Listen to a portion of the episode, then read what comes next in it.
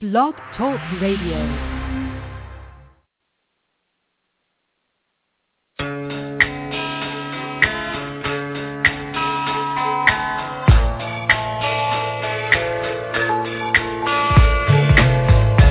Are listening to the LC and Jack radio show live from New York. And now, here are your hosts, LC and Jack.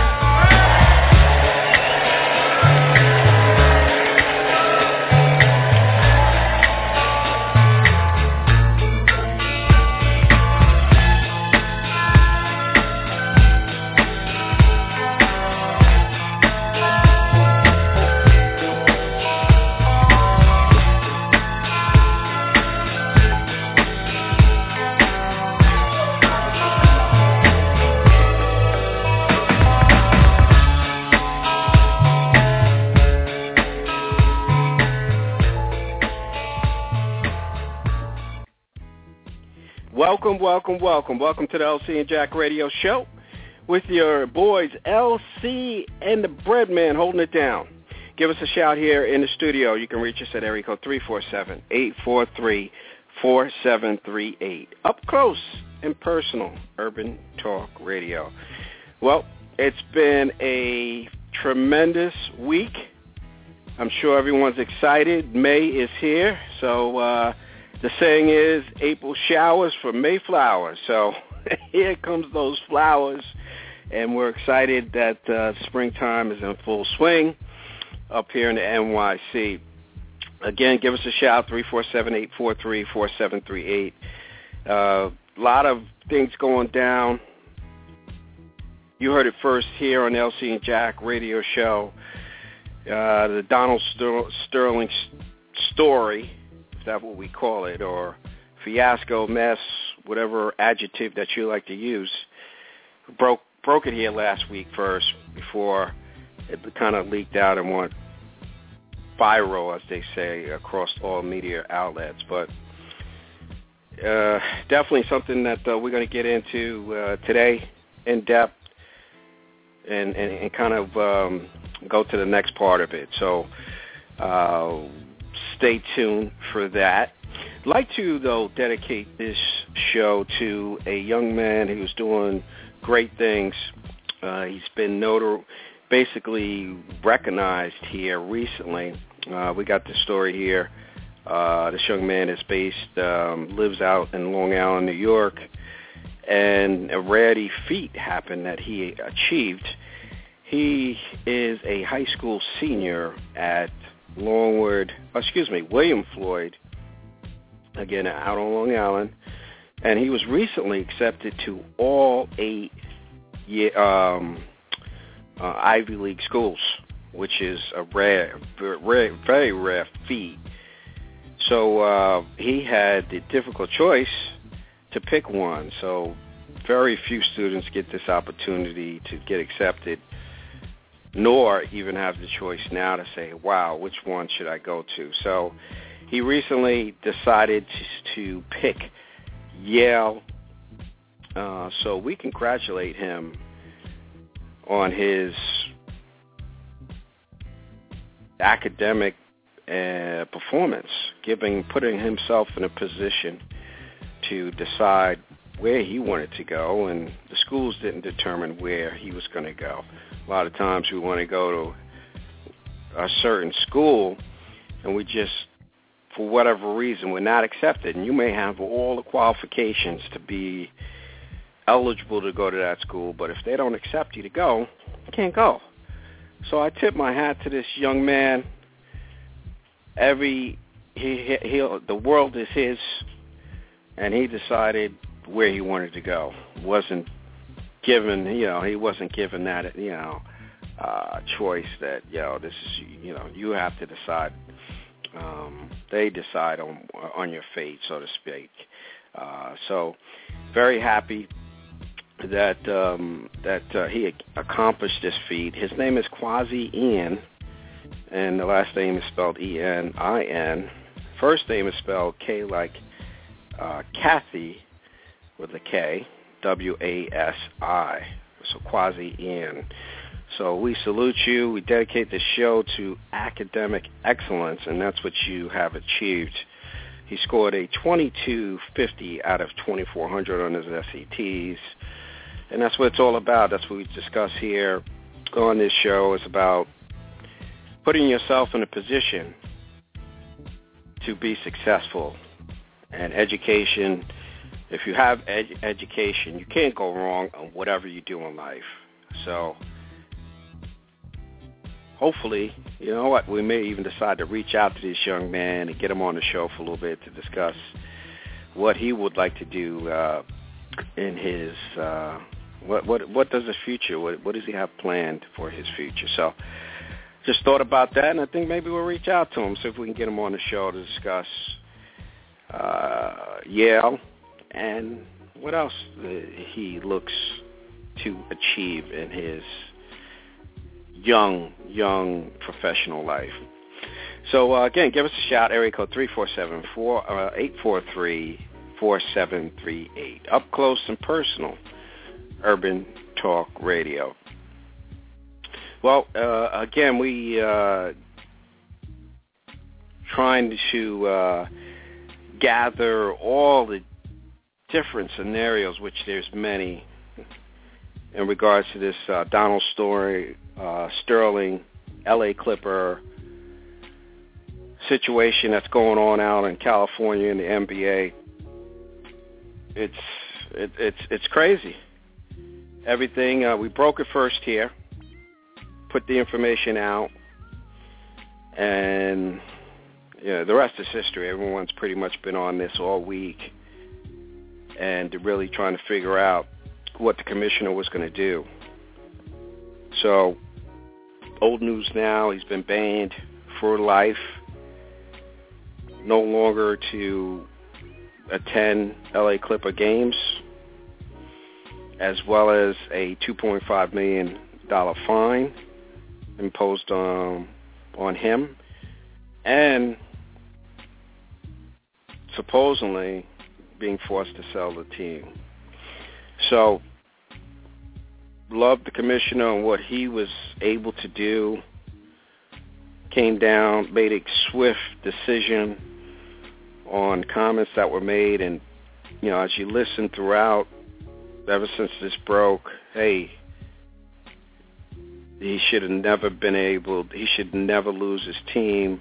What he says in private stays private. That's his business.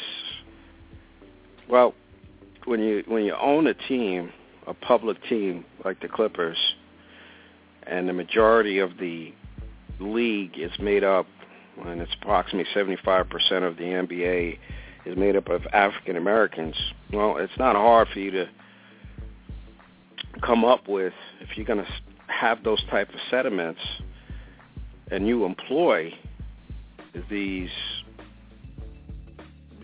these young men, which, some of them are African Americans, of course, they're going to be upset. And I think personally, one of the big things was in his comments was, I give them money, I give them cars, I give them houses. Those types of sentiments were kind of like an old slave master's term or words that a slave master would do or say. And, this is 2014. All those players that work for you earn every dollar that they make. They come out and give their heart and soul for the LA Clippers. You don't give them anything. That's something that they work each and every day for. And if they choose to buy cars and, whatever they choose to do with their money is their business. It's not like you give them that. So I found that very striking, that particular word. Obviously, I think the Magic picture set him off. I think that's what kind of got this whole situation going, was Magic taking pictures with his mistress, girlfriend, whatever she happens to be. Kind of crazy. So, those sentiments kind of set me off Not that what he said that, hey, you know, I don't like African Americans so much. Don't bring them to the game. Okay, you know what? But those sentiments of, hey, I give them cars, I give them houses. I mean, that was really, you know, you employ these individuals, these players. You also employ people in the front offices that are multinationalities, whether they're African Americans, Spanish, Asians, white. You employ all different types of people.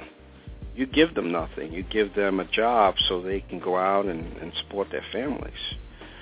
So just crazy thought process.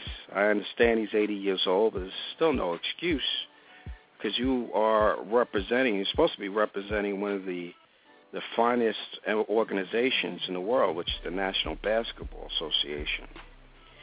So with that said, we'll see what my partner in crime has to say. What is the word there, Brad? Well, I finally found a cell tower that could pick up. Well, that's what happens when you travel the world, man. Yeah, man, I'm out here in the Midwest trying to make it back to Pittsburgh to do a show tonight, and I said I got to call in, check up on LC. Well, that's it. Well, we're talking this week, Brad, talking a lot about Donald Sterling. You broke it first here on LC and Jack Radio Show. Yes, sir. Broke it here. And then since we've been on, it's been like wildfire, as you know, and everybody knows now. Yeah. It's been crazy. I was just talking about the comments, and some of the comments didn't really set me off because a lot of people have these kind of, you know, comments that, hey, you know, about African Americans. The thing that I didn't really, that kind of got underneath my skin was, hey, he gives us cars, he gives them money, he gives them houses. That type of mentality is like a, you know, you're a slave master. Yeah, exactly. You know, you're giving them rewards, and that has nothing to do with being morally sound. You know, there's no morale into that. You know, it's just, you know, this is a different world. He's still living in the past, where if you do good things for him, these are some of the perks that you can get for being under him. You know what I'm saying? Because he has so much money, he's in a disconnect with reality to today's world anyway. You know? Definitely. And it was just kind of strange that, you know, no, you know, you've been hearing for the past week and change that, hey, what he says is in private is his, but which is true. But the thing is here, he is a employer, entertainment employer, basically, where he employs professionals on the court as well as behind the scenes, the people that whether they, you know, they sell season tickets, whether they do media for the team, whatever the case is, and you're a public figure.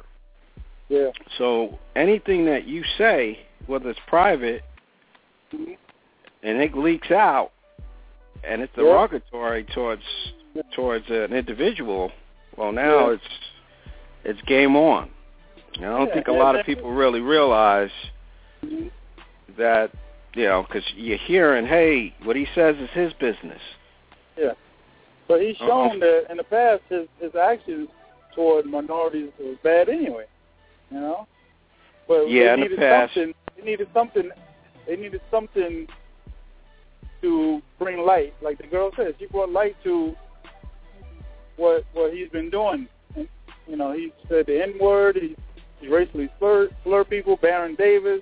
You know, when he played for the Clippers, and you know all this stuff that was just hush money. He was giving people hush money, and he said he wished he had paid her off. That right there got under my skin. It's like nothing can bring this guy down in his mind. You know what I'm saying? Well, if I would have gave her money, this wouldn't have got out. I'm like, wow, are you serious? Unbelievable. Yeah. So he deserves what he gets. Believe that. Right, and he didn't deny. Yeah.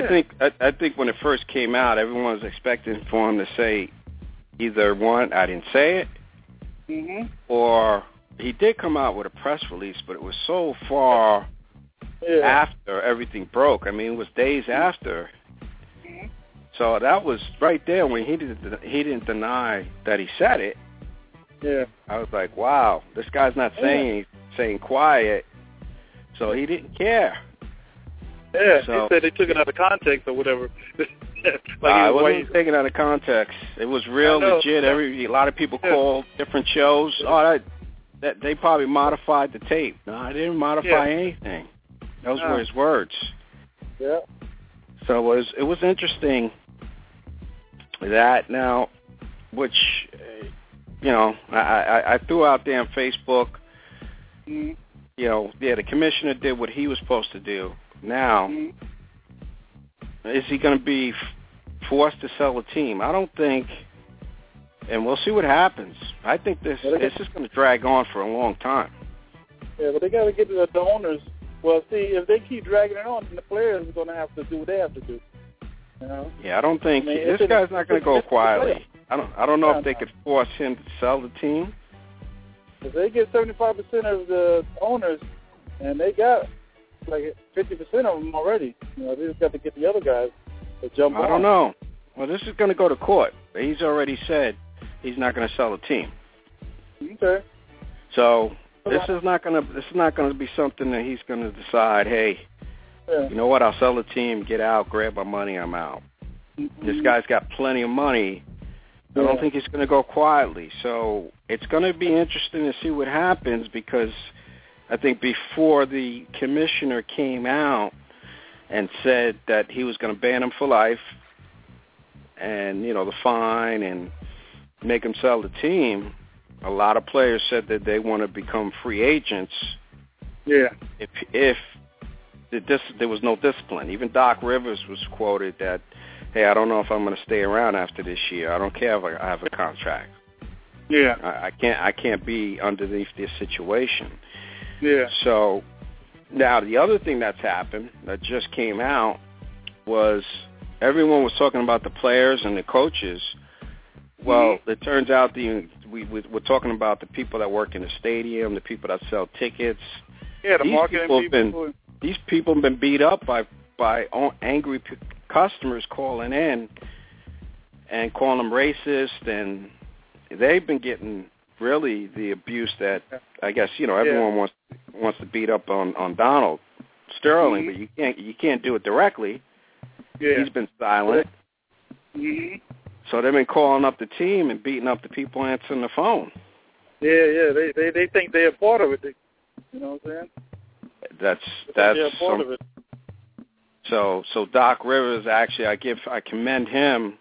He had a meeting with all the employees yesterday to kind of be their voice to the media, to let the people know, hey, these people are in the same situation as him. Yeah. Except that these people are not they're not public figures on the floor playing. They're not professionals playing on the floor. Yeah, they're just regular everyday people. Yeah, regular everyday people trying to make a living. And people are calling up there, calling them racist and all types of names. So I tell you, man, it's a mess. It's a fiasco. I think this thing is just really launching. I think the easy part was doing what's already been done. Yeah. The hard part now is this guy. It's not going to be easy to get rid of him as an owner. I don't believe that's going to happen. I think they want to get rid of him, but he's an attorney by trade. Yeah. So he's got plenty of money. So I'm sure they're going to have to take him to court, and who knows how long this is going to drag out. So the question is, do the players, do the people that work for the Clippers, do they stay around if this gets dragged out? So some of the players say, you know what, I don't want to play for this guy. He still owns the team. He's going to be the owner of the team, even though he's banned. He's not direct. He still owns the team. I don't want to play for a guy who owns this organization. If everybody just unify and walk out, that would do it. You know, they just got to get together and just everybody up and leave. You just got to sacrifice because uproot. You know, make a change. Just, you know, you got to make a statement. You know what I'm saying? If they was gonna boycott the playoffs, or whatever, if he wasn't sanctioned, then now that he's sanctioned, then you got to go a little further if he's gonna fight it. You got to use total power, man. Everybody got to stick together and just sacrifice and get this guy out. Any means necessary, you got to do it. You know, it's not the end of the world, but you got to do something, and that's the only way. Him against the world right now. You know? Yeah. I don't think he can fight the world. I don't think he can fight the world. They really got to put their foot down as a people and say, look, we don't want this. We're not supporting of this. So we just have to uproot, sacrifice, and move on. And then that way, if he has nobody working for him, he can't stand alone. That's my thought, you know. Yeah, I think this thing is just getting started. And, time will tell. I mean, it was easy to do this piece because, to me, that was already, without a doubt, that was already going to be done. There's no way the NBA or any owner, even if there are other racist owners, which there may be, none of those guys are going to stand behind him in the situation that he's in right now. Nobody. So... now now the playoffs are going, so, things will settle down a little bit. But once the Clippers are out of the playoffs, that's when, now we're going to really start to see what's going to happen. Yeah. Yeah, I think it's going to be interesting. And you know what, we're going to get some basketball people over here in the next couple of weeks on the show. Okay. And we're going to take this and discuss it a little further. But we do have some callers, so why don't we take some calls and see what we got out there. All right. You're on the LC and Jack Radio Show. Who do we have on the line? Yeah, it's Bianchi calling from the Midwest. You know, when I initially heard what was about Mr. Sterling, I didn't jump to conclusion until I done some investigation and actually heard the transcripts. Mm-hmm. But listening to the recording, so I don't see anything that this man said that wasn't true. But what did he do that was wrong? Well, the thing is, you can hear the lady trying to make him admit to something he did not say. Like, why do you hate minorities? He said, I love everybody. He said he admired Magic Johnson. The thing that he said about public housing was actually true. You know, I grew up around black public housing, and they did tear up, those residences and those apartments, 6 and 12 family apartment buildings. That's why Section 8 came into being, where the government guaranteed a owner of low and reduced income housing that they would get paid, and also if the tenants tore up the place, that the Section 8 would repair it. Before that, you had no way to get them out and get your money. So a lot of things he said was true. Oh, I mean, like you said, the comments he said, hey, most of them I wasn't offended by. I mean, it's like, hey, that's his personal opinion. Like I said earlier, one of the things that I did get underneath my skin was I give them houses, I give them cars, I give them money. He doesn't give those. He doesn't give any of the people that work for him anything. They work. Oh yes, he does. They work. Yes, he does. Well, and no, free agents get those perks, man. I understand that. But they work for that. The way he worded it on that tape was like he's a slave master. Well, the way people took it upon a free agent. To entice a free agent, you give them perks. You know, well, what else can we do to make you sign? That's before they sign and go to work. I mean, that goes on in many departments. Even in professions, they would say that we would pay your transportation, we would pay your moving expenses, so on and so on and so on. So that goes on when you're trying to land an employee. It would go on also in draftees, too. All right, I get that. I get that on my job too, because I work for a person who does the same thing. But I'm not going to be belittled because Baron Davis was belittled. Baron Davis had a complex to come into the games, he said, and he felt like this guy called him the N-word and offended him. You know what I'm saying? I know he came out late with it, but it has happened. So there's pros and cons on everything on it. But you know, you're right. You know, players on the court call each other the N-word too. That's so, but we know that's socially acceptable. You know that. For blacks and blacks, Puerto Ricans call each other.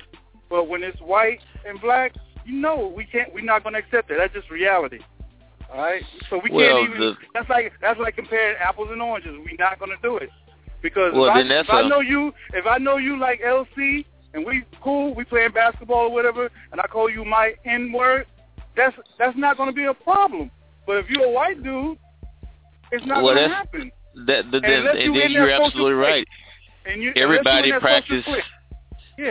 practices bigotry at a certain degree. To practice bigotry is not against the law, as long as you don't. There's nothing wrong with discrimination or prejudice, as long as you don't offend somebody's civil rights.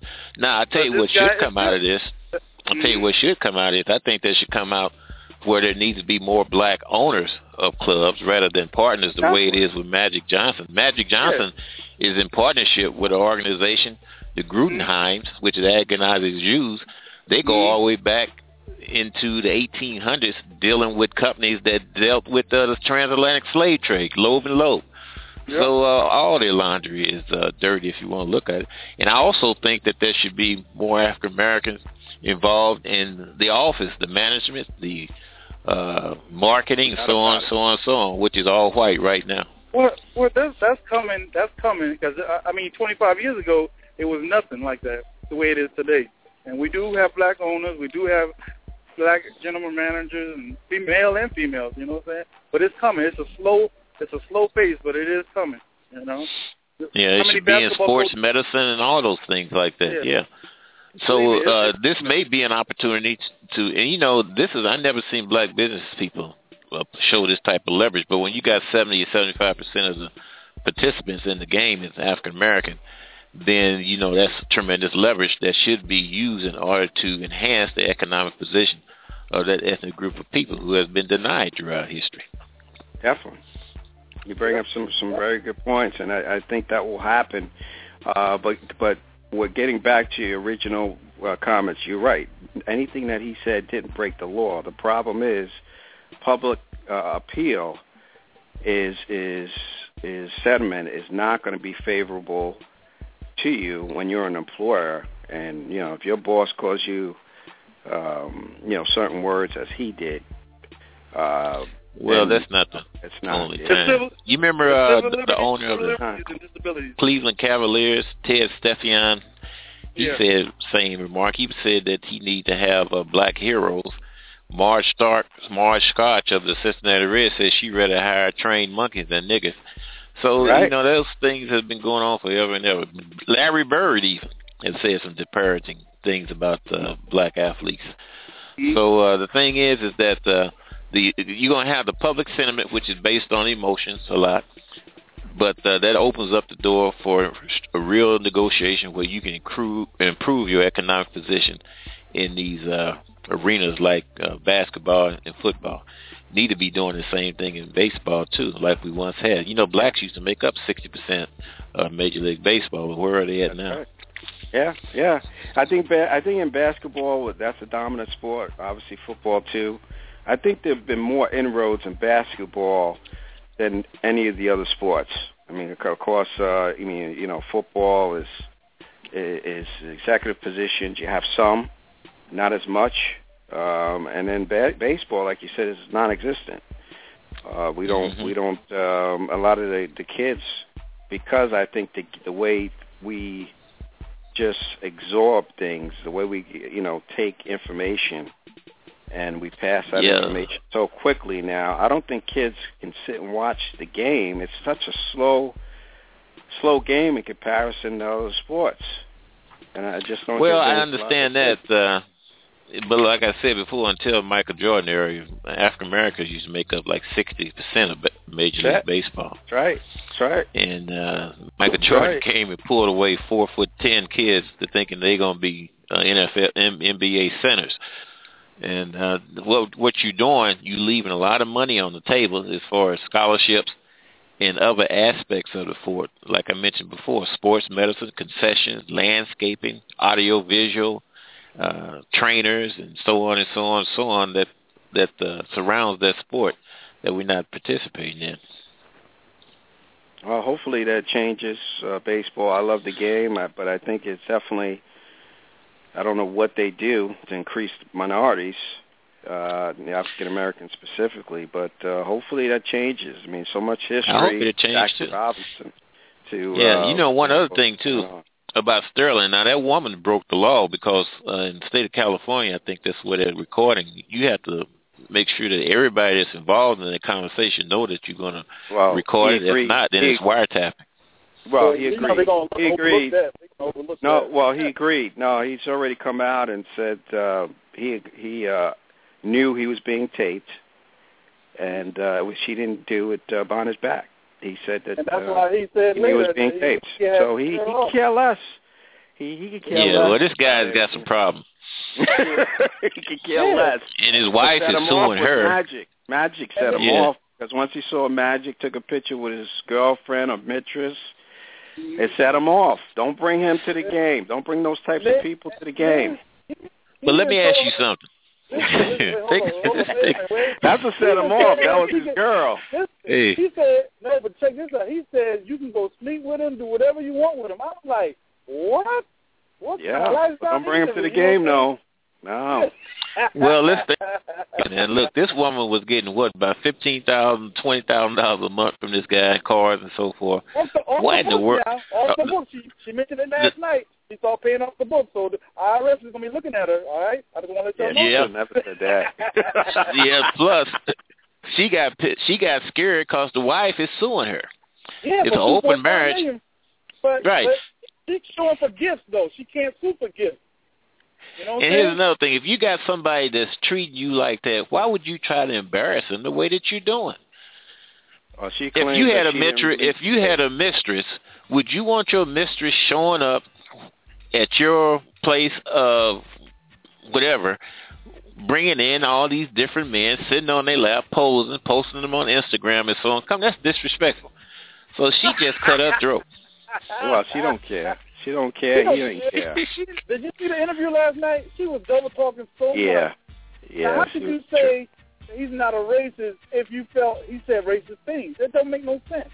She was talking double negatives. I was watching that Barbara Walters interview, and I'm looking at her and I see Zimmerman's face, man, because she just was lying her butt off, and it's just irking for her and the wife, because the wife said that she had no, she is not.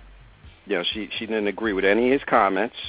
Then she saw him, I think it was the next night, she was out with her husband, and she says, "Oh no, he didn't.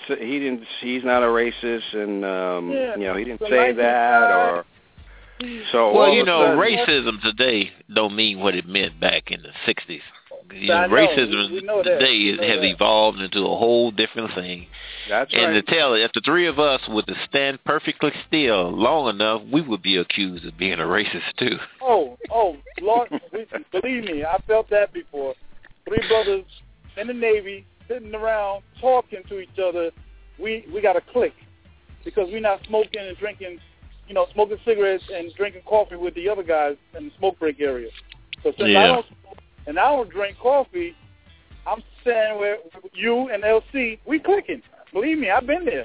Well, it's worse now because people that are racist are just, they're behind the door. They're in the closet now about it. Yeah. Plus racism would keep you from having access to what would make you economically strong. That's what we looked at it back in the 60s.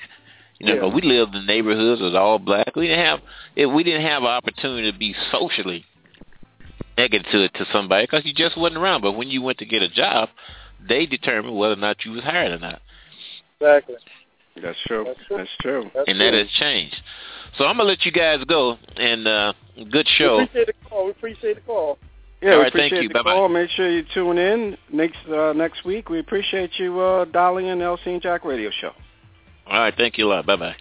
All right, take care. All right, let's take our next guest there. Our next call there, Brad, in line 10. All right, all right. You're on the LC and Jack Radio Show. Who do we have on the line? Hello. You're on the LC and Jack Radio Show. Are you there? Are you there? Are you bashful? Yeah, I think they're bashful. We'll let them call back, Brad. So, all right. Interesting call. The topic, I mean, everybody's got a view. And I'm not going to say anybody's wrong because everybody's got their own, I guess, feeling, so an opinion. But like I said, I think this thing just started. I think everybody wants him to sell, and you've got Oprah, you've got, it looks like Magic now wants to buy the team. It looks like Dr. Dre, Mayweather, all these, everybody wants to buy the team. Everybody wants to buy the team, but I think it's going to be a long time before there's an opportunity to buy this team. I just think it's going to be easier said than done. And it's going to be interesting at the end of the year to see what shakes out now.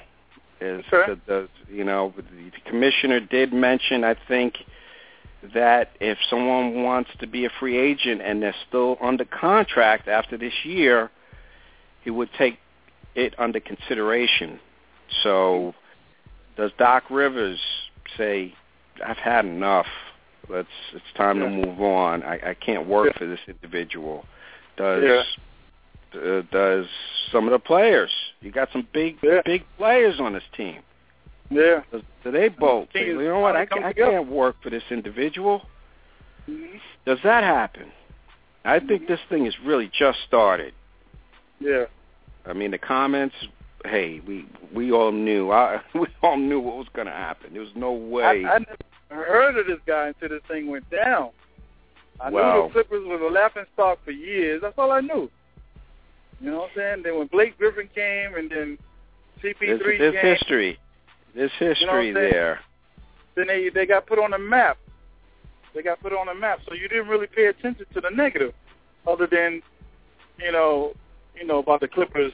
You know, it was some racist sayings about five black guys on the Clippers, being the worst. You know what I'm saying? You heard that over the years, you know what I'm saying? Mm-hmm. The Clippers at one time were all black team, and they was the worst set of brothers on the court. You know, that came and went, you know what I'm saying? But when they started to be good, you start hitting a lot of positive stuff, and the other stuff just went on the wayside.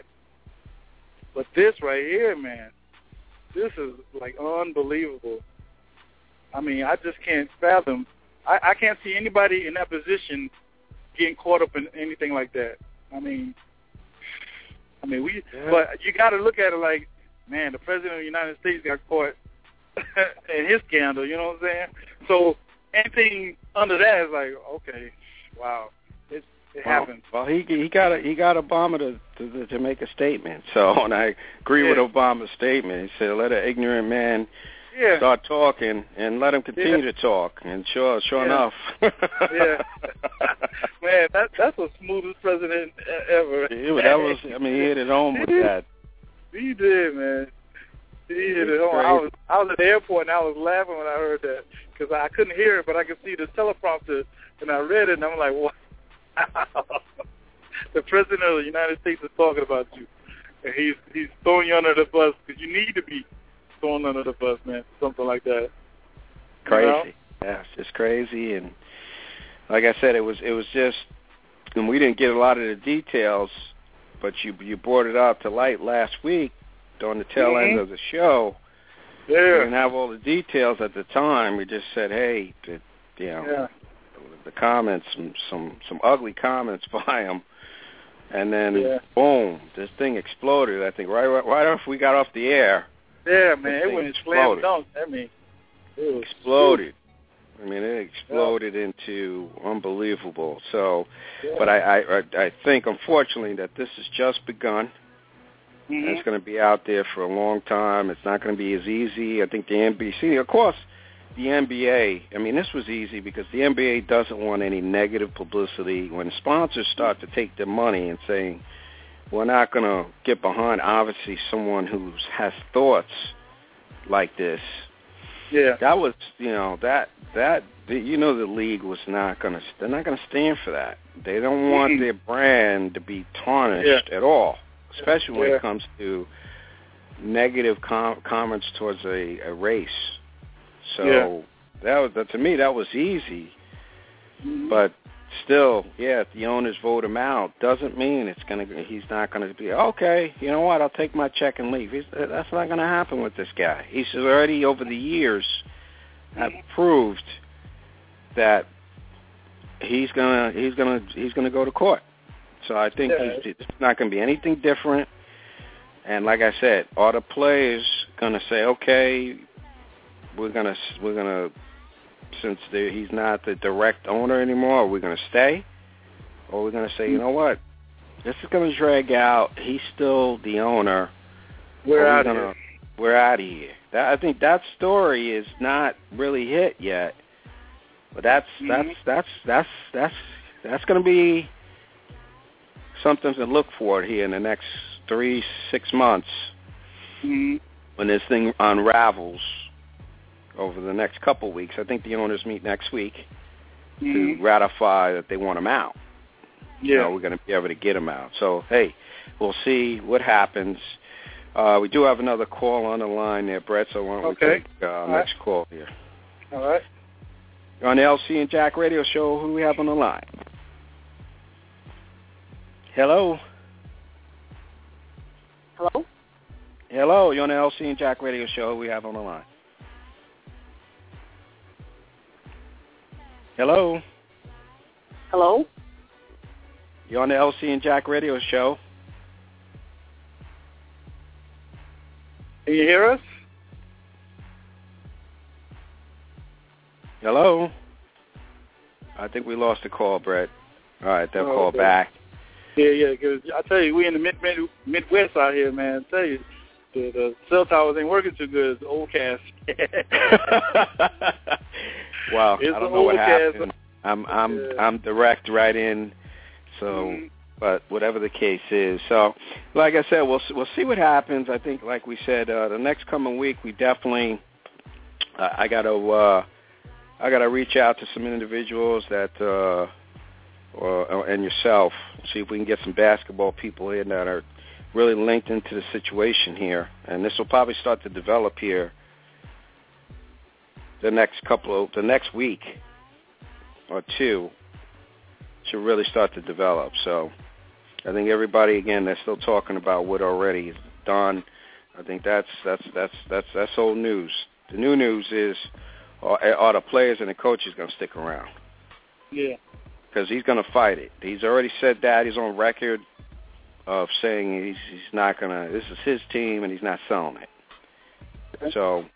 With that the case, do all the employees or some of the employees say that they're not going to continue to work for him, even though he's not directly in charge of the operations day-to-day anymore?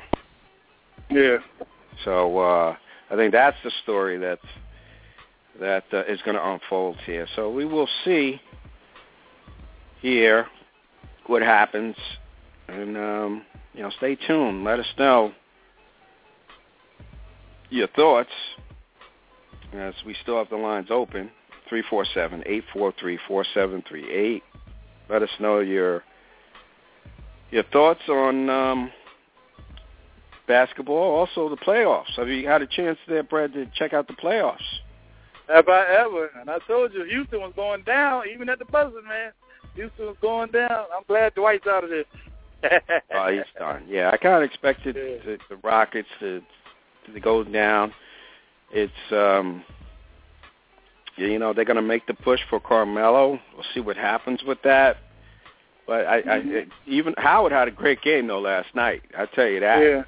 Yeah. Had a great game last night. He played. I just don't think that they when it's all said and done, I don't know if they got the right mix, the chemistry is going to be there. I think that's the thing with them. They're not consistent enough. Right. No, they're not consistent. Right. They can be easily game planned, you know, especially in the playoffs. So that's where the 7 games come in. When you know the game plan and the matchups and stuff like that, that's where it comes down to crunch time. Get the regular season, that's just position you into getting in the playoffs. But when they game plan against you and they figure you out, man, because you see how they did Hibbert, man. And they got lucky in the other game. Like the guy said, they went to sleep on them, and they messed up. Now they got to go back to Indiana today for that game 7. So who do you pick, Brad? Pacers or Hawks? I think Indiana's going to take them out because it's at home. I don't want them to win it, but they should have took them at home. You know, so you beat them. You beat them on the road, and then you're going to lose to them. I mean, they lost to them at home. I agree. You see it in the postgame. The postgame, the guy said, you know, we had them the backs against the wall, and we slept on them. And they came out and just did them in. You know, but they only got 2 scorers. They got George Hill, and they got West, and sometimes Paul George. You know, because he can be handled too. You know. I agree. But nobody else can score. Nobody else can score. Well, I think what happened in that game, I watched the last 5 minutes, and that's usually the best part of the game. And that last 2 minutes, it was like, oh, wow, we got to win this thing. And they tightened up. They turned the ball over like 3 or 4 times. Yeah, David West did his thing. Yeah, man. It got tight. And, you know, it's just a team that's never really been in that situation. Indiana, you know, they've been there before.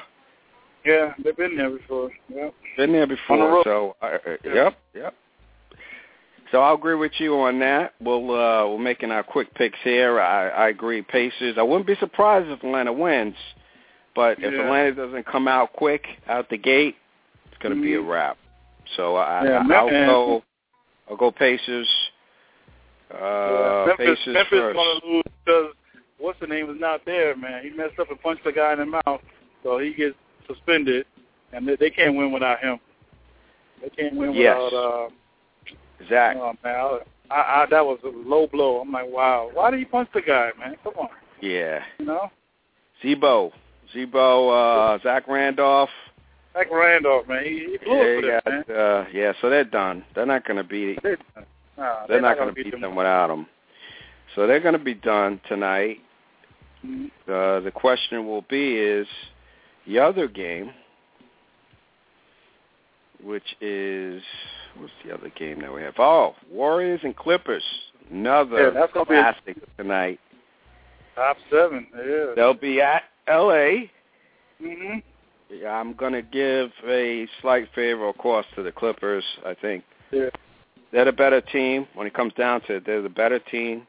You know, I give Mark Jackson all the credit in the world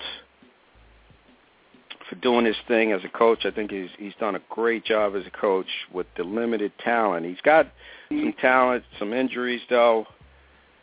Hopefully he keeps his job there if he does lose, because there's speculation he will lose his job. So we'll see what happens. And then tomorrow, Brett, since we're still on basketball here, you got the Nets. They blew the Raptors out last night, Friday night. I'll pick the Nets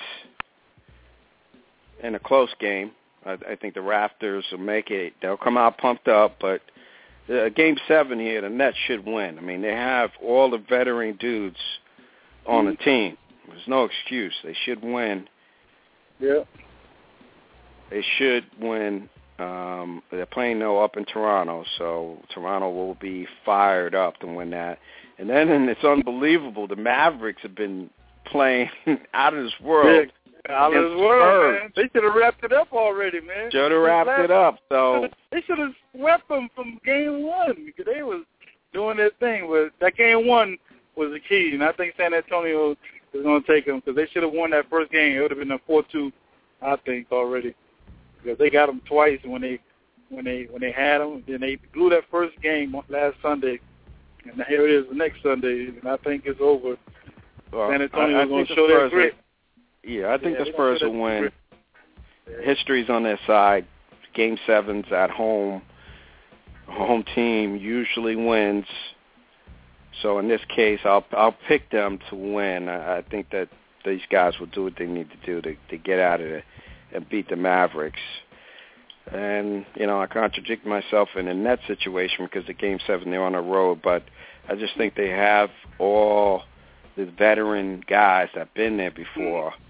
They won't be tight, which the Raptors, you know, will be tight. I mean, it's just no doubt about it. They look tight in Game 6.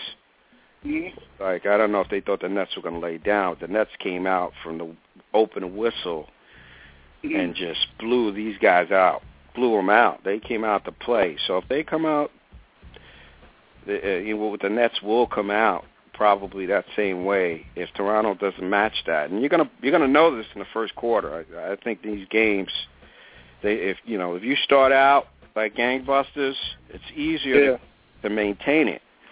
Then it's if you come out from behind. The Nets they're getting blown out in the first quarter. It's very difficult on the road to come back. Not saying you can't. So I think the first quarter is your key. You see how these teams come out. If they're neck and neck in the beginning of the game, it's going to be neck and neck all the way through. Yep. So we'll see what happens, Brad, but it's been a phenomenal playoffs. I love it when it's like this. We got a call back here, Brad. Let's see if they decide to answer the phone. You're on the LC and Jack Radio Show. Who do we have on the phone? Yes, you're on the LC and Jack Radio Show. Who do you have on the phone? Good morning. This is Toki Clark from Columbus, Ohio. Oh, good morning. Good morning, Cornbread. How you doing? I'm great. I'm enjoying the show. All right. Yeah, you're here with my man, LC. It's Toki. One of a good friend of mine told her to call in and check us out. Oh, great, right. Great. Cornbread and I met in D.C. at Obama's inauguration. Yes, sure did. Wow, that's going back a minute. Yeah, going back on the road. But we're still in that administration, so it's all good. Yeah, you definitely are. We are definitely in there. What was the feeling that time during the administration? What was the feeling? Because you were there in the flesh. I wish I could have participated live and direct down there. Was people really? I mean, obviously they were excited, but from your perspective, a lot of excitement. And well, you know, the president's theme of hope, it was alive and kicking in that arena, and I still feel it. I don't know about other people. I know that like Fox News, a lot of people try to diminish it, but that hope is still there. The dream is still there, and that's what carried him into his second administration. So a lot of people, they may not speak, but they still support our president. They really do. And back at that time, I was standing there close to the mall trying to market a book that I had written, and that's where I met Cornbread. But I saw a lot of people of all kinds of different races. There was a lot of diversity. There was a lot of positivity in the air, and you just couldn't help but, you know, feel it. And I still feel it. That's good. Well, that's great. Well, I mean, people have to have hope. If we don't have any hope, then there's no chance to be successful or think that things are going to improve. So I think it's very important that we have hope. All people have hope. Right. I'm sorry. Go ahead. Well, as I was listening to the show this morning, and this is my first time hearing your show, I'm very impressed.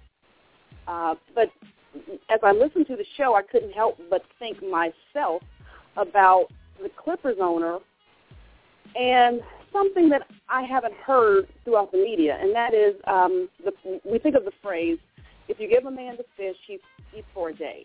If you teach a man to fish, he eats for a lifetime. I would like to use this owner. I would like to use him in another way. We can hit him in the pocketbook, but can we perhaps even teach him a lesson and him teach other young African Americans or other youngsters lessons about finances, money making, marketing, advertising. And why couldn't we bring him together with some talented African-American students? You mentioned one at the beginning of the show who's going to be going to Yale, and he was accepted to all these Ivy League schools. Yes. Have him meet with say, 10 black college freshmen, 10 talented high school students on a monthly basis. Of course, he pays for it. Have lunch, and do this for 1 year, and he educates them about financial matters. I guarantee that will elevate his knowledge about African Americans, and it's going to teach youngsters about finances. I know this man's a racist, but still, let's try to look at this from another perspective. So that's something that I was thinking about as I was listening to your show. Interesting. I've heard that perspective. Hey, why don't we, instead of just throwing him to the side, trying to educate him and show him love? I just think it's just in 2014. Even though depending on what nationality you come from and the experiences you come from, I just think a lot of people saying, hey, we don't have time for an individual that is so, it's just for that type of mentality. And I think I was trying to tell the other caller that was the public sentiment. It's like, hey, nobody's going to want to deal with this situation, whether they're racist or not. And I agree. There's probably some other owners that kind of agree with his sentiments, but nobody's going to get behind him publicly because it's suicidal, and the league won't stand for that. But I don't think anybody wants to, just deal with that situation at all. And I hear where you're coming from. It will take a very gutsy, and he might embrace that. He might embrace that type of situation to educate individuals in what he knows about finances, making money, obviously. He knows how to do that. He's a billionaire. But I don't know how the youth would take that. I don't know. It would be very, very good. It would be nice to talk to some young individuals that are going into school and answering that question. Would they want to sit down with an individual like this and take some of his words of wisdom of investing, of, your money? It's a very good conversation piece. It would be very interesting. Well, speaking of wisdom, there was a very wise movie called A Lesson Before Dying. And it was about a young man who was on death row who couldn't read. And he didn't commit a murder, but he was on death row, as I recall. And his mother wanted him to learn how to read. That was the one thing that she wanted him to do before he was sent to the electric chair. And it seems like it's an exercise in futility. But it was a pretty wise move because of what it did for people around the situation. I know that this Clippers owner, I don't even remember his name. Donald Sterling. Mr. Sterling. I know that Mr. Sterling is 80 years old, I think you all said. Yeah. And so he's close to the end of his life. But a lesson for him before he dies is to, embrace other nationalities. And it doesn't do as much for him as it's going to do for all of us around him. And I don't think he has a problem per se with African Americans. I think his problem was when the picture set him off when he was with a black man, his girlfriend or mistress, whatever you want to call her. I think that set him off, and she did it publicly. I think if she kept it private, don't put it on Instagram or Facebook or Twitter, I don't think he had a problem with it. I think he even alluded to that in the tapes. But when she took the picture and she put it out there, that set him off. Okay, well why did the NBA sit him down? Why did the NBA set him down? He had a hidden agenda. Right. It's like, yo, they okay, you know, they're okay, but now he's messing with my girlfriend. All right, don't bring them to the game, okay? I'm a black man. Don't bring them to the game. All right, matter of fact, you know, what set me off was his comments to me was, okay, it didn't really bother me because, you know what, there's thousands of people that think just like he thinks. What bothered me was, and like trying to tell the caller was, you know, I give them money, I give them cars, I give them houses. I'm like, that slave master mentality is that type of thinking. You don't give any of these people anything. For, even the people that work in the offices that you don't see, you don't know, that make the machine go for these professional athletes, meaning all the people behind the scenes. Those people work for their money. You don't give them anything. They work for it. But that's exactly my point. The slave master mentality with a lot of money. I think that there's a lot of dynamic in this country where that is the case, where there's a lot of powerful people. Let's talk about Paula Deen. You know, she's got a lot of money, and she has this racist mentality. The other caller referenced the Cincinnati Reds owner, Marge Schott. Mm-hmm. So we have a lot of these situations. So, you know, let's educate some rich people here. And I think that some of our youth, I think they're talented. Let's not cut them short. I think some of our youth are they have the ability to educate them. I'm just saying. And the other thing is, I'm hoping that this conversation on a national level is going to allow college players of basketball and football to get paid, because I am an advocate of that. Really? Yeah. I am. Yeah, that's the next thing that's about to explode. It's you know, you got people for it, people not for it, because some people will say, hey, their payment is free tuition and free education. And I was like that, you know.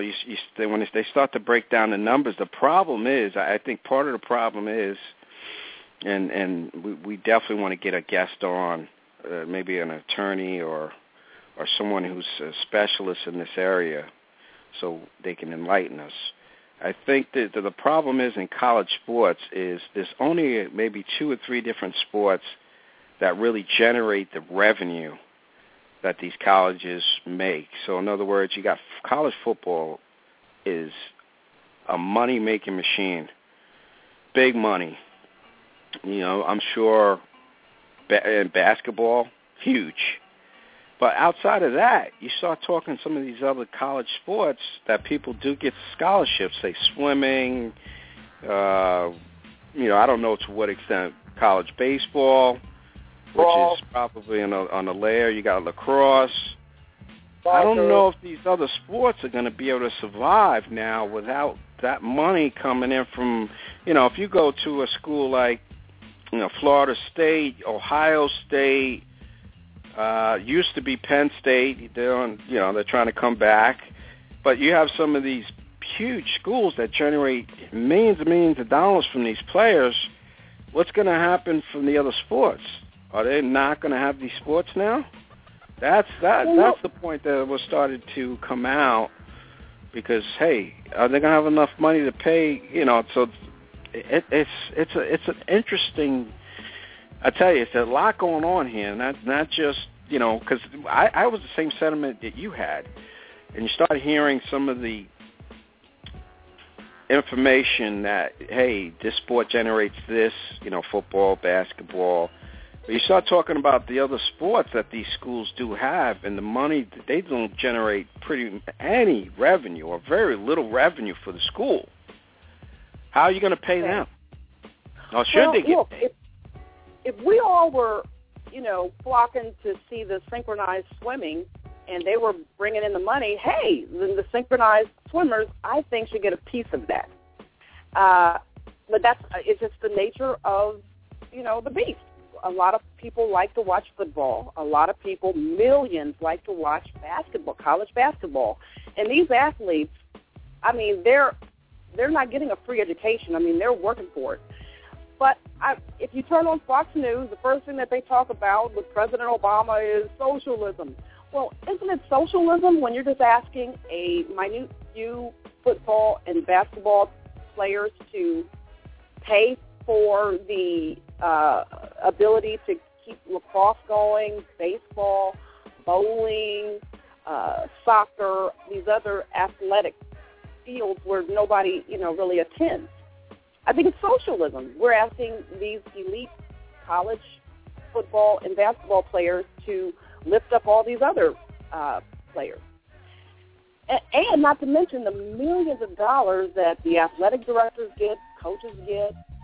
And I think, and I'm no expert, but I think that when they go to bowl games, when you referenced Ohio State, that's my team, Ohio State Buckeyes, when they go to a bowl game, if they win, then the athletic director gets, an additional bonus.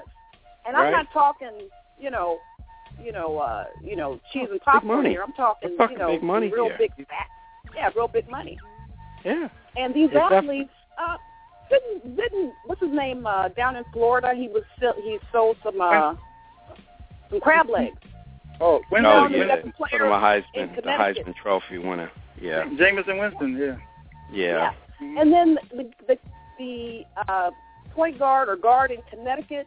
I'm sorry, I don't know names, but he was lamenting how he would go to bed hungry. Yeah. And he's on the national winning team, so these kids aren't getting anything. Mm-hmm. And when they get to be 40, 50, and 60, their bodies are going to be worn out. Again, I'm no expert. I'm just making this up now. But I think that their bodies are going to be worn out from playing college sports, especially if you're a football player. Mm-hmm. And where is the school then as you're, going into entering your senior years with, elevated healthcare costs and your body, the wear and tear from football is there. Yep. True. So. Yeah. Well, they're making strides to change that, though. They've been talking about it. It's been in the mix for the past couple of years. So we'll see what happens. Yeah, it's bring up some good points. There's a lot of moving parts, I think, in this. I think, I don't know. It's a very interesting topic. There's just a lot of things going on with the sports that we watch. I think it's kind of like a no-brainer. But then I think what might happen, we'll see if it does happen. These other sports may be non-existent in college. So you don't know what's going to shake out. But we will, as that progresses, we'll see if we can tackle it. We'll get some guests, some knowledgeable people on that can kind of lay it out, and we'll see. We'll see what happens. I tell you, there's a lot of things that have happened to change the world here, from health care, well, they call it Obamacare, and there's just a lot of things that are changing. You have people, I'll say for a better term than not, that are coming out of the closet, which probably more than others in sports and in the world, in all facets now. You got public figures that would never say they were gay. Just, hey, I'm gay. So there's a lot of things happening in the world now that would never have happened, 50, even 20 years ago, maybe even 10 years ago, because they didn't want to be labeled or put in a certain category because they felt that they couldn't make a living anymore. Or these people should not be, on TV or just whatever they do to earn a living, they shouldn't be allowed to do it. So now everybody feels comfortable to do that, and everything's changing so rapidly. It's unbelievable. I think it is a great time, but it's a nervous time, too, because sometimes, we move too fast. I tell you, the Internet age has changed everything. It's just, it's a fun time. I don't know, Brad, I tell you, man, it's fun for me, though. it's a fun time, man. There's just so much stuff going on, and information is gobbled up so quickly, and you know, I mean, you have the power to put something out on the internet and millions of people to jump on it. Yeah. Never happened that before. Before, the only way you could really control that is through being on major TV or radio. Those days are long over. Yeah, you got power if you got access to Twitter, Facebook, or any other well-known social media. You put something out there, it's somebody takes it and runs. Well, look, it's better than the old days with the smoke signals, right? Yeah, yeah. I mean, it's a new world out here. Everything's totally different, but it's a great time too. Yeah. You know, people are now able to do things that could never happened before. Hey, just like this show. This world and we've been even unless we were on a major radio network, you could not be on. It's transformed everything now. So I love it. It's a great time. So we'll see what happens.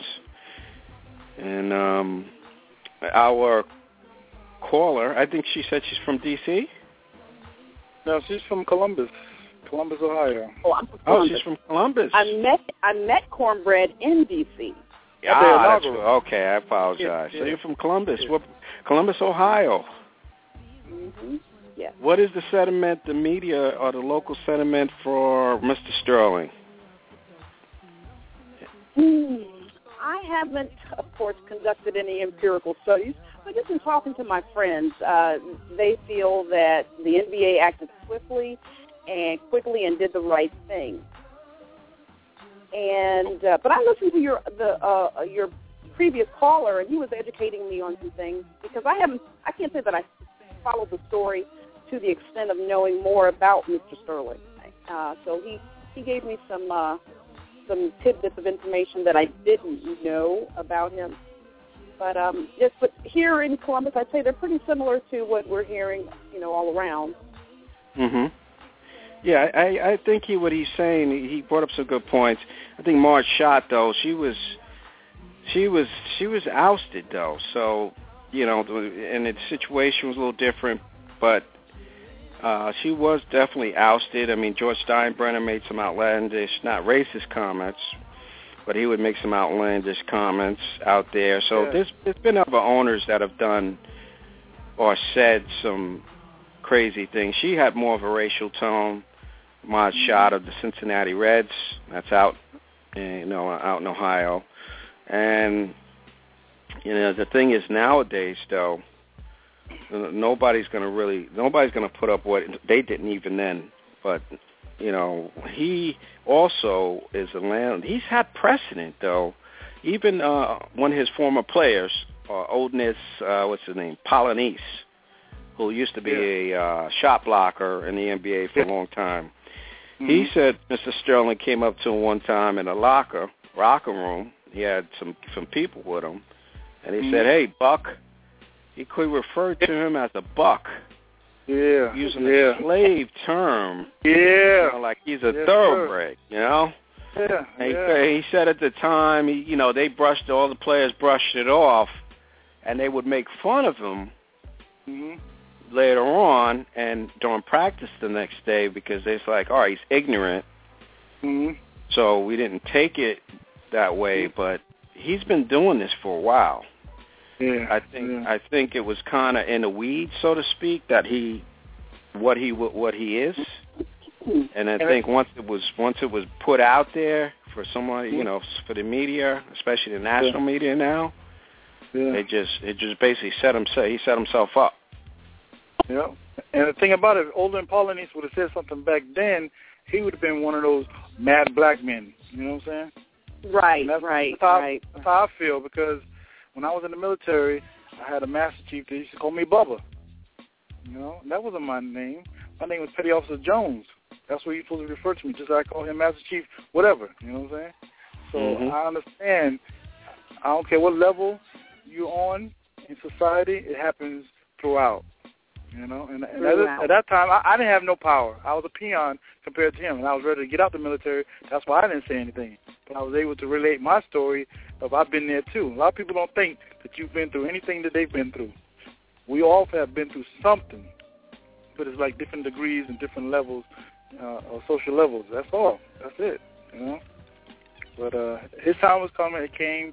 And the only thing I think good that came out of that, what he said and did, is it educated me to even look up other stuff, you know, because I wouldn't have looked up, like you mentioned, George Steinbrenner, because I'm a Yankee fan for life. And I would have never thought that he was banned from baseball from comments that he did, what was it, against one of his players, and then he tried to dig dirt up on this guy, and he got suspended for life. He got banned for life, and then a new commissioner reinstated him. I didn't know that. I just found out through what we're going through now. Well, I had to educate myself from what this guy did, Mr. Sterling, you know, because I would have never thought George Steinbrenner did something that would make me like, wow, really? You know, because I'm a Yankee fan, you know. Yeah, George. So that's the only thing good that has come out. I educated myself on what's going on with these owners. Well, and since history repeats itself, you know, even though they banned Sterling for life, you know, he could come right back. Mm-hmm. Well, that's the whole thing. That's why I said this story is really, to me, I mean, and like I said, we broke the story. Brad broke the story last week, really just before this thing hit national. He broke it. And that, to me, was going to take care of itself once that happened. But now he says he's not selling the team. So this is going to be something that's going to be drawn out for a long period of time. Now the question is, do the players and the employees of the organization decide to stay? Because it's not going to be that easy. He's already come on record. I think this was yesterday or the day before. He's not selling the team. So, yeah, he's not going to be the direct person in charge, but he's still the owner. Mm-hmm. So are the players, Doc Rivers, the coach, is he going to be like, you know what, I have to make a stand here. I personally can't continue to be a part of an organization where a man that has those sentiments. Well, he has to be released from his contract. Mm-hmm. This is what coming down. So and this it's going to be interesting. Like I said, we'll see what happens. I mean, the NBA has done they've taken the action. Are they going to be able to execute on the last part of it? That's the question here, because I don't believe in their bylaws anything like this is in there. I think the only thing that is in there where it's in their bylaws is financial. In other words, if you don't have the financial money anymore, then they can make you sell the team. There's nothing in there for the information that's coming out, for lewd comments, discrimination, or stuff like that. Because this is a good old boy club. Well, it's a good old boys club. That's what this is. Most definitely. Yep. So they would, you know, so that's what it's about. But of course, you know, like I said, the statements that he put, of course nobody was going to get behind him. You know, all the owners jumped on the other side. No, we don't. You know, we know there's some other racist owners in there. It's guaranteed. Yeah. Guaranteed. Yeah. Guaranteed. Mm-hmm. But nobody's going to come out and get behind what he said. Say, oh, no, we don't. I'm with Donald Sterling. Nobody's going to do that. So that's why you're not coming to the luncheon? Look, he said, you're not coming to the luncheon next week? I think this thing is on a tip. This thing just started. I think it's going to come. I think you're right, and I hope you're right, because, you know, I think that there are so many people, again, that feel this way and have this sentiment. And should we really be surprised? Because we have the slave master mentality, not only in the NBA, but it's throughout corporate America. It's throughout America. I mean, it really is. I mean, who are we kidding? And, I mean, all you have to do is look at the fact that there's nearly 1 million black men in prison. You know, it's just preposterous. And for this amount of black men to be in prison, and when black men make up just a small percentage of the entire population, I mean, 2.5 million people are in prison. And for 1 million to be black men, I mean, it's just, I hope you're right. I think this is just the tip of the iceberg. I hope that this could really focus us all on the inequities in America, because there's so many out there. So many. Oh, it's definitely. I mean, well, at least we're making headway. You know, like you said, you were at President Obama's inauguration, so that was a barrier that we've taken down. So, you know, little by little, things are changing, and, you know, it's not all about, well, it shouldn't be about color, and that's starting to change. But, you know, part of the things about being in prison is that we just, a lot of times, and I ran into a situation here in New York, at least I'm reading on the case, where it just didn't have proper representation. And if you don't have the financial resources, a lot of times you're behind the eight ball. You're going to get a public attorney to represent you. I think you'd be better off to represent yourself. Well, let me say it also goes even deeper than that, because I think when it gets to that level, it's those are minor cases. I'm a criminal defense lawyer. Okay. I think that it's who are we going to prosecute?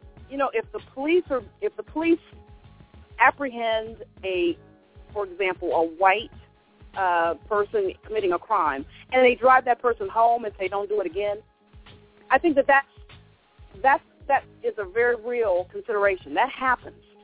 Mm-hmm. The police will sometimes drive a black defendant home or a person home, a suspect, and say don't do it again. But I think it happens far more regularly with white people, and mm-hmm. I know that for a fact. So by the time you get into court and you're talking about, well, you had a bad lawyer. Well, let's talk about the police. Let's talk about the initial crime and at that location, and who are they taking home, who are they charging, and who are they not charging. That's where those numbers really come into play. No, I agree. Definitely. It's I tell you, it's a lot of work to be done, as you mentioned.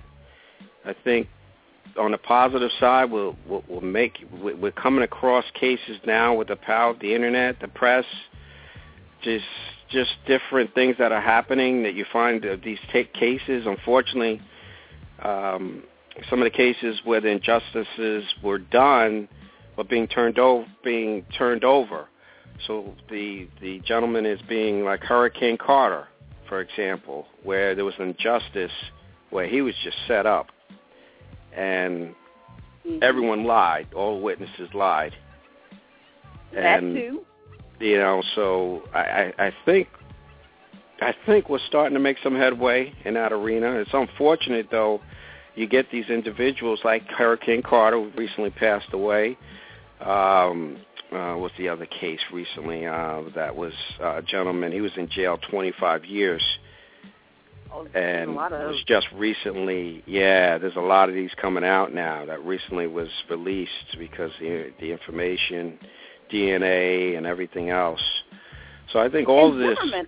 I don't think Zimmerman, I'm going on memory here, which is, my memory's not the greatest, but I think Zimmerman wasn't even going to be charged until perhaps social media.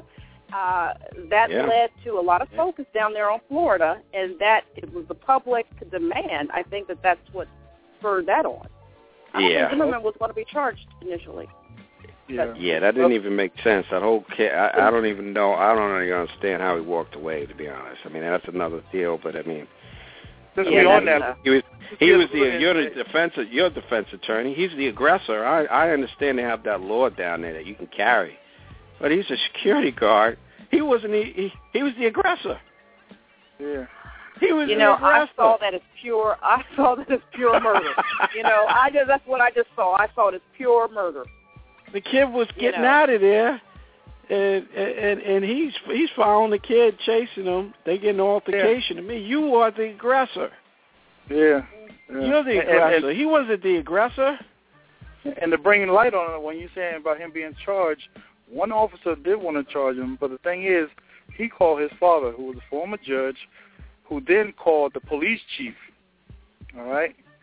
And then that's how everything went from him being exonerated in that aspect to being held, because he wasn't going to be charged. Like you said, his father is the one who had pushed it, and one of his lawyers had pushed it for them to really charge him, because he wasn't going to be charged because that law, the Stand Your Ground law.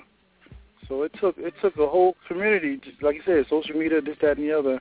But they already had insight of him not being charged because of his father being an ex-judge, and his father had called the police chief, and the police chief went down to the station. See, all that, because I've read the whole thing. I've been reading the YouTube comments. I've seen all the videos, all the transcripts. I read through everything, and a lot of stuff doesn't get seen or talked about on a TV shows and talk shows.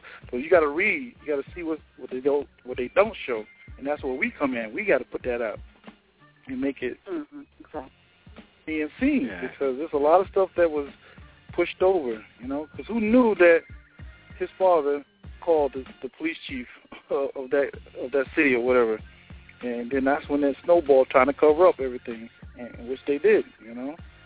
It was just crazy, you know. Yeah, his father was recently here in New York, and it's good to see that his parents are out there trying to don't let people forget, and you know, he's giving a positive message. So definitely, Brad, we got somebody to reach out to get him on. Talk a little bit about, obviously, we know about the case, but maybe he could shed some light that was not put out there, and about their crusade and what they're trying to do, their son's legacy, what they're doing.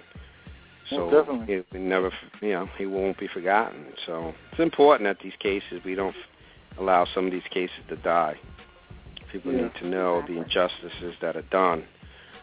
Okay. And we cannot shoot. There's certain individuals out there that are not going to let you forget what happened to them. So I think it's important that we do that as well. Most definitely.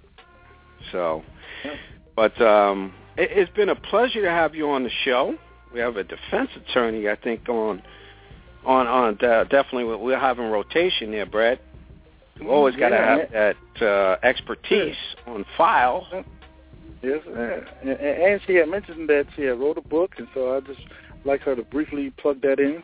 And she has screenplays that she's written also on the book, so. So can you just give us a little information on that, okay? You know, I wrote this book not because I wanted to. I'm not a book writer. I'm not a book author, but I wrote it because, not because I wanted to, but because I had to write it.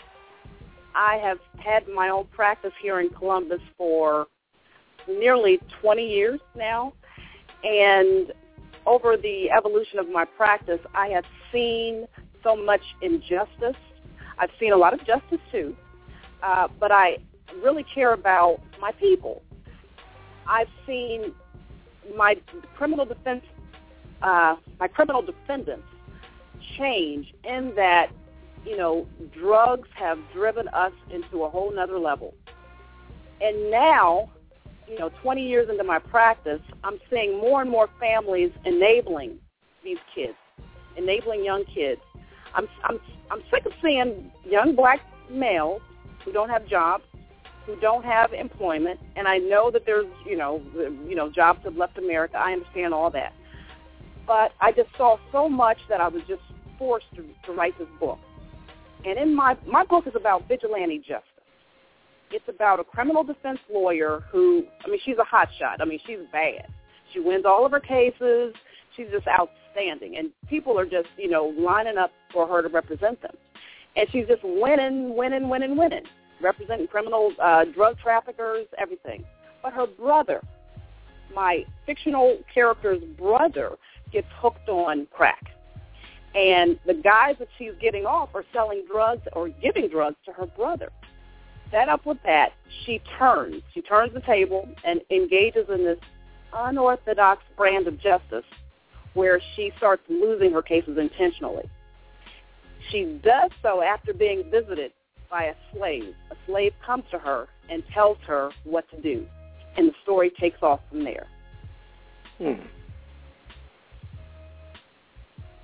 Interesting. Yep. And LC, when I finish, I'm gonna pass the book on to you so you can read it. Okay. Is there how can the listeners purchase this book? It is available on Amazon. You can just enter my name, actually, to get it. My first name is spelled T-O-K-I, Toki Clark. The book title is Marzell Goodwin Esquire, The Truth Be Damned. Wow. Mm-hmm. And that's how I met Cornbread, because I was marketing my book there at the inauguration, handing out bookmarks. And so my book is also available in Kindle. Enter my name on Kindle, and you should be able to get it that way as well. You can also order the paperback. It's also on audio version. Excellent. You can hear the passion. You can hear my passion for my people and for America. Because the other thing I tell you this, the other thing is this. Drugs. It's a slow chemical warfare, not only on the African-American community, but now with crystal meth and all these other drugs coming, it is taking America out. It's a slow chemical warfare. And I just couldn't sit by as a business owner myself. I just could not sit by and take it standing up. I had to do something. So this is my own little creative way of fighting drugs. Oh, good. Yeah, and that's important. If everybody does a little, it adds up to be a lot. So, yeah, there's I think the key is education. It's the only way that you can really fight this, epidemic. We have to get these kids when they're young and let them know the downside to drugs and what it can do for you. There's in so many cases of quote unquote famous people that have taken drugs and their careers have just spiraled to the just out of control, and so the history's there. I think it's just important that we write books, that we get in front of kids, mentor these kids, and hey, just be out in front. Tell them, hey, this is you're gonna have an opportunity to do drugs, but this is let me and get people involved that's been there to tell them, hey, I was like you, and this is what happened to me. So I think that's key, because these kids are not naive. They start early, and they know what's going on. So I think you got to be straight with them and just say, hey, this is gonna be there for you to participate in or to take. This is. And go ahead. When I was younger, I'm not sure what I would have done if I was presented with an opportunity to carry this little sack of something from point A to point B and make, a bunch of money. Yeah. As opposed to going to McDonald's and, hustling, hamburger and fries, right. And sweating. And I don't know what I would have done. But I'd like for these opportunities to, go away. The other thing is this. I had a client who was in the military, and he said that his job was to escort drugs through, the American ports and into communities along California's border. U.S. government is bringing drugs in, and I hate to sound, like a rebel rouser, but I mean these are just the facts. No, I believe it. And yeah, sure. And in fact, I can believe that. That's these are just the facts. Yeah, well, you want to keep certain people or certain communities suppressed. So that's what you do. So I definitely agree with your information in that regard. Yeah, there's definitely no doubt about it. That's why you'll have in certain communities certain things that are kind of accepted or allowed, where you go to another community that will not be tolerated at all. That's why a lot of times the drugs are sold in the minority communities. There's less, the cops will really, they kind of look the other way, and a lot of times you'll see a lot of white people or other nationalities coming to the minority community, you know they don't live in that community. Right, exactly. But they're there to purchase what they need, then they out. Because when they're in their communities, it's not allowed. Didn't they have to the Kennedys? Yeah. It's not allowed there. Not allowed in that communities, but they will travel in those communities to get what they need, and they leave. So this is definitely... Well, I was just going to say, we've been the canary in the mine, because now crystal meth, it's making its way into smaller communities, you know, and it is taking out a lot of white people. Yeah, it really is. It's the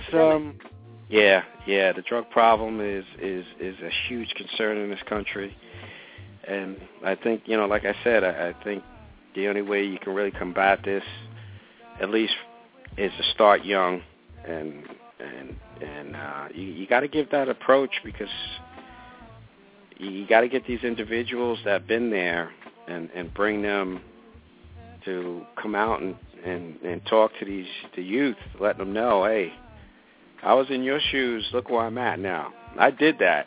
This is how I turned out. So, I mean, you have that too. You had like, I'm trying to think of his name now, but there's been just so many people out there that's been in that situation, and you're like, how could he throw it all away? It's unfortunately, that's what drugs do for you. They give you that false sense of whatever, security, or thinking that you can do whatever, and it kind of and it takes your life and just rips it apart. So it's been a pleasure. We wish you much success with the book. We definitely want to have you on again. You've yourself and our last caller. Wow, we've been on. And we've touched and talked a lot about the different things that happen throughout this country, throughout this world. So you've definitely brought a lot of positive feedback, and appreciate you joining the show, and hopefully continue to listen. Thank you for having me. And, you're welcome. You're most welcome. It's been a pleasure. And thank you, Cornbread, for inviting me. Oh, no problem. Looking forward to bigger and better things, that's for sure. Well, definitely.